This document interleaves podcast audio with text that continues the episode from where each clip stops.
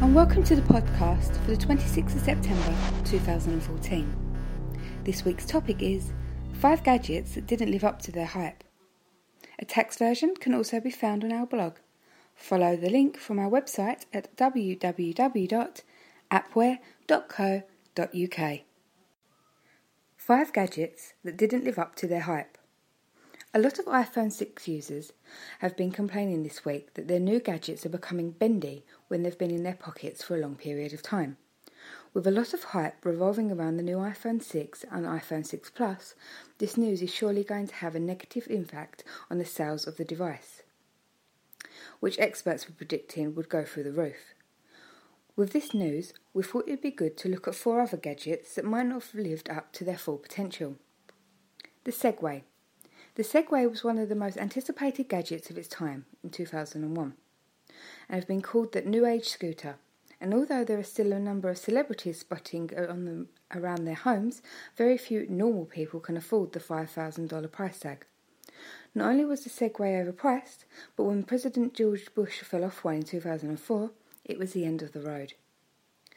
BlackBerry Playbook BlackBerry were living the high life for a few years with their mobile phones aimed at the business market. But as the years rolled on, more people opted for the iPhone and less for the BlackBerry.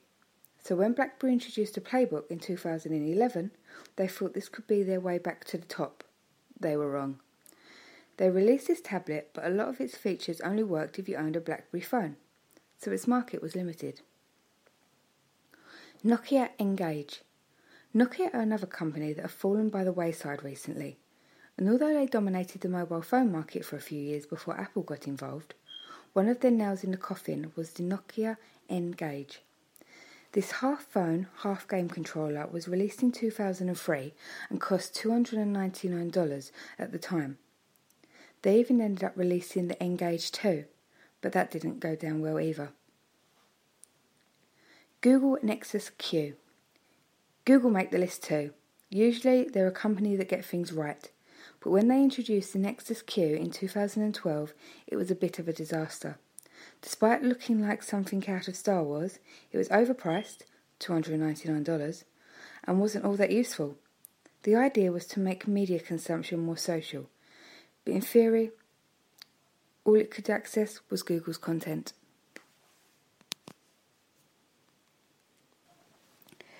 Thanks for listening to this week's podcast, and feel free to give us feedback by emailing us on podcast at appware.co.uk. You can also make sure you don't miss any future episodes by subscribing to our podcast. Thanks again, and for more information, please see www.appware.co.uk.